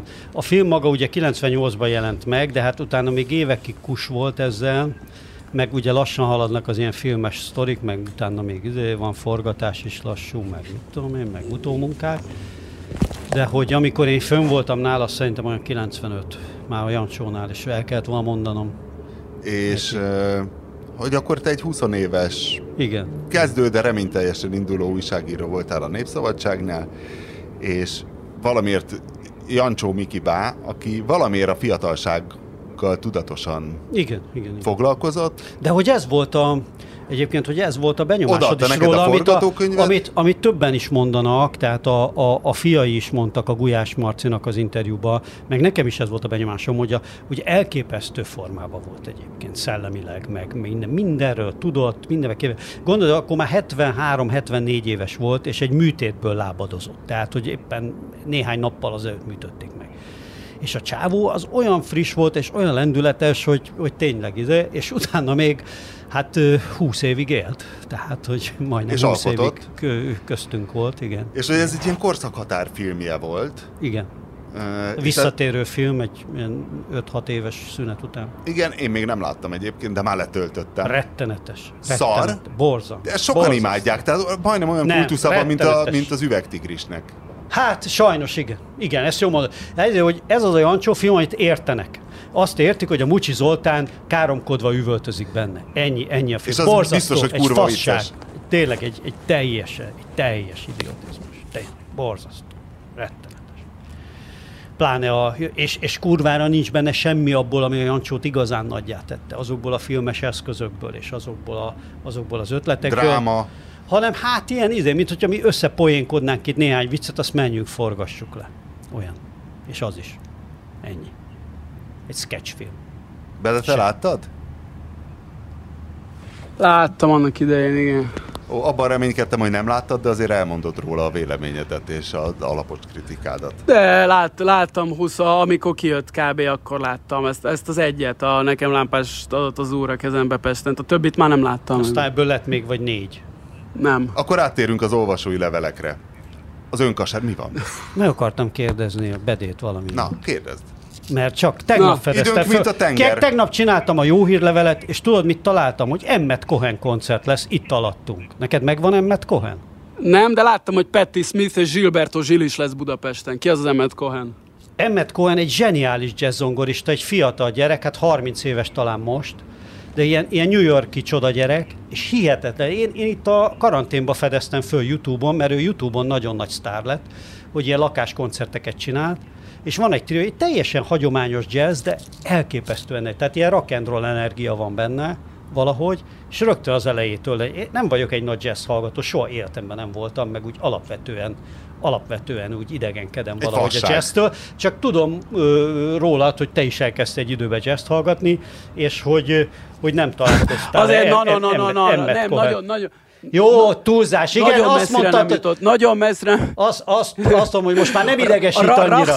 Rachsan Roland Kirk, azt tetszett, az, ez az ilyen izé, kicsit ilyen flugos free jazz vonal, de amúgy nem, sajnos, sajnos a jazz. Jó, hát ez a, a Fred Frit, meg izét, azt én is, a, a, izét, a free, a, ezt a free őrületet, azt, azt, én is, azt én is bírtam egy időben, de ez, ez abszolút ez a konvencionális jazz vonal. Na, a Winkler mondja az olvasói leveleket, aztán hagyjuk abba. És itt lesz a jazz klubba alatt. Na, még, jó, még azért azt elmondanám, hogy ha már, ha már koncertet ajánlunk, hogy Budapesten novemberben Stranglers koncert lesz, hogy a klasszikus uh, brit punk, és már és nincs triki, rá egy. És triki is lesz. És már, már nincs rá egy, tehát ne rohanjon senki. De a, strang, a, stranglers, a Stranglersből már ottan hiányoznak tagok, nem? Tehát az, az nem egészen. Fogalmam sincs, és sose szerettem. Is lesz, de... Hú, pedig nagyon jó számai hát, vannak a sokat elmond rólad. Igen. Na, olvas, olvasói levelek és elköszönés. Továbbra is melyikkel fantasztikus. Kezdjük az elköszönés. Mi a hova sietsz? Szárad ki a medence? Hát már, már, én, már én is unom, igen. Továbbra gondolj, is fantasztikus. Gondolj szegény hallgatókra. Tehát, Továbbra is fantasztikus a podcast. Az egyetlen hibája, hogy túl ritkán jelentkezik, bár így nem fárad el, mint a gulyásszocializmus. Sajnos azonban, mivel en bé á került szóba, elkerülhetetlen, hogy jelezzem a pontatlanságokat. Meta World Peace, zárja Ron Artest híres álmok futása nem a Chicago Bulls színeiben történt, onnan három szezon után elcserélték az Indiana Pacersbe. Indiana mondtam, mondtam hogy Indiana színekben volt. Hát, Indiana, ja. Hát az indiánai stadiont pakolta ki, csak ugye ugrottam egyet ott fej, persze. persze az esetet nem? Egyébként remekül feldolgozza a Netflix nem régiben megjelent Untold Malice at the Palace című produkciója. Link a leírásban. Meta World Peace az egész szezonra szóló eltiltása után még egy elég korrekt karriert futott be az en bé á-ben, bajnoki címet nyert, blablabla bla, bla, Los Angeles. Azt mondja, hogy kedves Robert, a boriző hang újabb, nyilván Bede szerkesztő urat kiborító tematikája lehet, hát és itt van egy link. A Szeged ma nagyon nyomja ezeket a fosó fantomokat, és most csak, a, csak az u er el-t olvasnám fel, szegedma.hu per kétezer-huszonegy per nulla kilenc, visszatérő recskarém sokkol Szegeden, éjjel maszturbál a kirakatokra. Remélem örült a Bede, és azt mondja, hogy szia, a legutóbbi Borizűben beszéltél egy zenészről, aki tehenek előtt adja elő a produkciót. Nos, ezen jószágok vevők az alpáribb megnyilvánulásokra is, bár elsőre még én is nevettem rajta, ugye ez a norvég stoner, minek hívott ezt a rockot, amikor ketten... Ez csak pszichedelikus rock, ez még nem stoner, de lehet azt mondani. Igen, és György hallgatónk küldött egy YouTube csatornát, az, a csávó azt csinálja, link a leírásban, hogy kiszáll a helyszínre valahova, egy aktatáskából elővesz egy literes körüli pillepalackos kólát, azt megissza, és utána állatoknak böfög. És elkezd be- befögni a mezőn a teheneknek, és a tehenek ugyanolyan lelkesen rohannak oda hozzá, és bámulják, mint ezt a norvég uh, pszichedelikus rockzenekart. Hát, ledölt egy hogy mitosz. Mik vannak? Bede, tanulság? Hát én ennél jobb véleményen voltam a tehenekről, nagyot csalódtam bennük. Én csak azt szeretném búcsúzóul mondani, hogy azóta ezen gondolkozom, hogy tényleg aki t- valami viccesebb forgatókönyvet el tud képzelni a magyar politikában, mint hogy Dobrev Klára legyőzze Orbán Viktort, az, az szóljon. Tehát hogy szerintem ezért megérné összefogni egy országnak, hogy ez megtörténjen, de hát sajnos ebben az országban, és ez az ország alatt nem Tajföldöt értem, hanem Magyarországot, mindig a széthúzás nyer, ezért én attól tartok, hogy nem fogjuk ezt a tényleg fergeteges poént közösen megvalósítani, és aztán nevetni rajta, hogy Dobrev Klára megverje Orbán Viktort.